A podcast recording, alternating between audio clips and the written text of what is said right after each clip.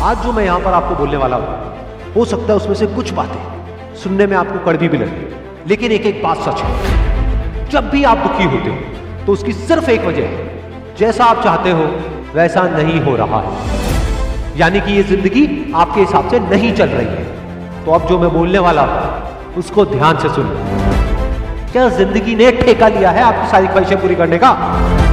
क्या ज़िंदगी ने आपके साथ कोई एग्रीमेंट साइन किया था कि वो सिर्फ़ और सिर्फ़ आपके हिसाब से ही चलेगी? अरे मेरे भाई, चाहते आपकी है, ख्वाहिशें आपकी है तो अगर उसको पूरा करना है तो उसकी ज़िम्मेदारी भी आपकी है। अरे ज़िंदगी को कोई फ़र्क नहीं पड़ता है कि आप चाहे जियो या मरो।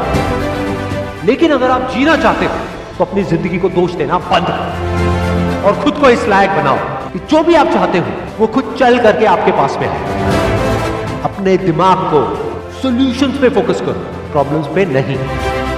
बैठे बैठे बस रोते मत रहो कि मुझे ये नहीं मिला, मुझे वो नहीं मिला, मुझे ये चाहिए, मुझे वो चाहिए। अरे भाई, अगर रोना आ भी रहा तो रो लो। मन को हल्का कर लेकिन उसके बाद अपने अंदर से, अपनी पूरी एनर्जी से बोलो।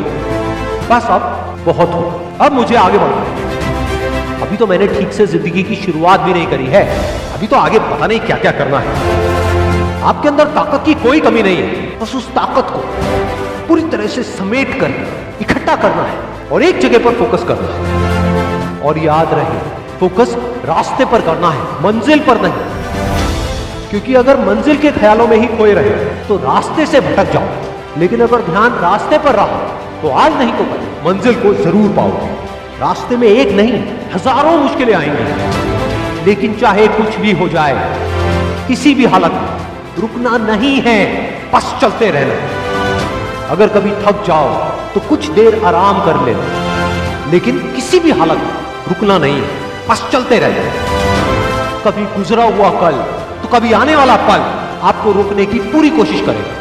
कभी रुलाए तो कभी डराएगा। लेकिन आपको रुकना नहीं बस चलते रहना है चलते रहना चलते रहना